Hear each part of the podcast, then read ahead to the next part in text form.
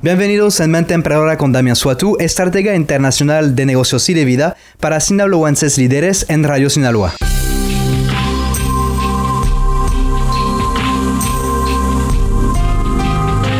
Hoy vamos a platicar de cómo mejorar tu empatía.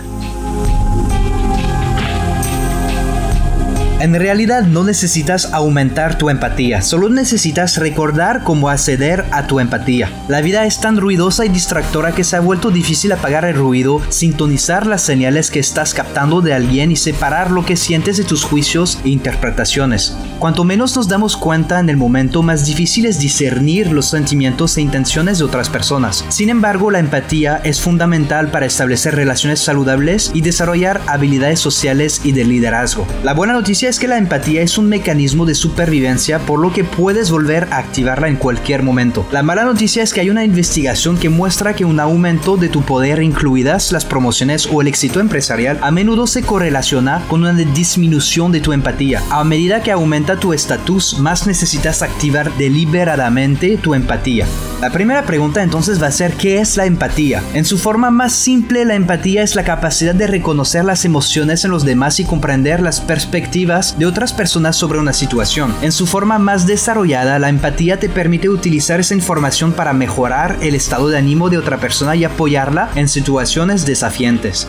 La empatía a menudo se confunde con la simpatía, pero no son los mismos. La simpatía es un sentimiento de preocupación por alguien y una sensación de que podría ser más feliz. A diferencia de la empatía, la simpatía no implica una perspectiva o emociones compartidas. Puedes sentir simpatía por alguien que ves llorando en la calle, por ejemplo, sin saber nada sobre su situación. La simpatía puede convertirse en empatía, pero no necesariamente lo hace.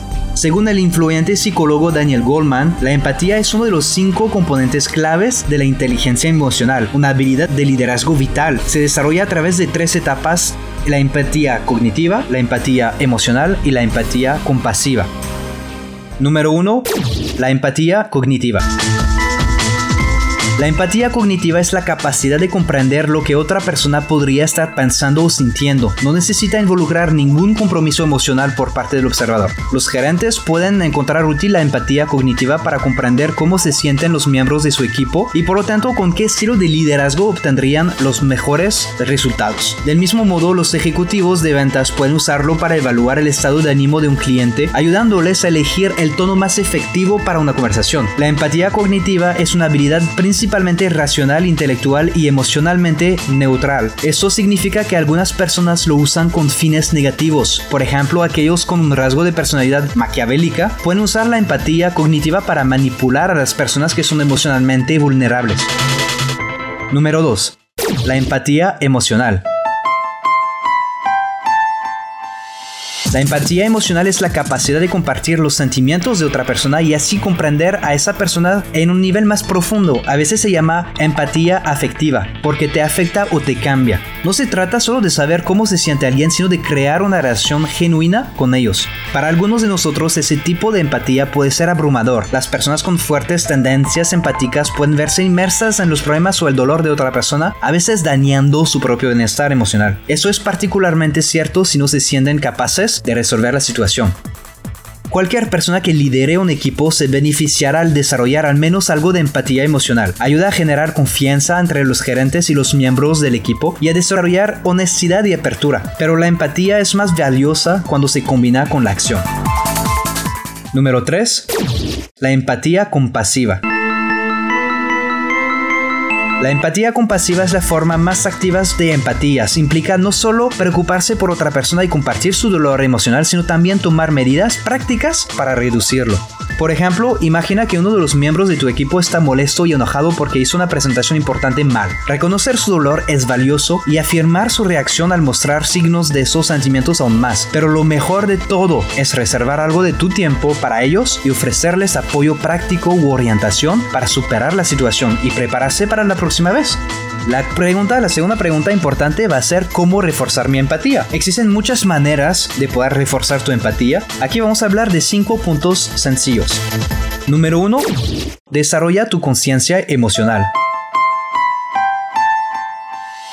Practicar la conciencia emocional sobre ti mismo te ayudará a empatizar cuando estés con otros. Esto requiere que le enseñes a tu cerebro a acceder y etiquetar tus reacciones emocionales. Para ayudar a aprender esta habilidad, puedes utilizar el inventario emocional en mi página web donde se te pedirá que te detengas dos o tres veces al día y selecciones qué emoción sientes dentro de una lista de posibles sensaciones. Número 2. Atrapa tu juicio. El juicio también es una emoción y cuando te sientes tenso sientas la necesidad de corregir a la persona, respira y empieza a sentir compasión, respeto y un deseo de conectarte. Luego, si todavía sientes la necesidad de dar un punto de vista diferente, primero pide permiso para ver si la persona está dispuesta a escucharte. Número 3. Cállate, por dentro como por fuera. Mientras más puedas calmar tu parloteo cerebral, más podrás escuchar tu sabiduría emocional.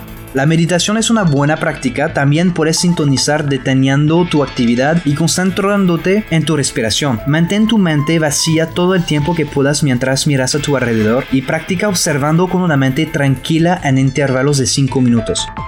4. Mira y escucha por completo. Mientras escuchas la historia de alguien, observa cambios en su postura, tono de voz, expresiones faciales y su respiración. Notar estos cambios te ayudará a percibir lo que realmente sienten. 5. Cuando interactúas con otros, activa tu curiosidad y haz preguntas aclaratorias. Descubre cómo se siente la emoción de la curiosidad en tu cerebro y cuerpo para que puedas sentir curiosidad cuando estás con alguien. Luego, cuando sientes curiosidad, escucha los detalles de su historia para poder hacer preguntas para ayudar a ver la imagen de lo que recuerden o están experimentando en el momento. Si deseas aprender más acerca de varios temas de negocios y de crecimiento personal y financiero, te recomiendo seguirme en mis redes sociales o en mi página web damiansuatu.com o marcarnos al 55 1107 05 34. Muchas gracias.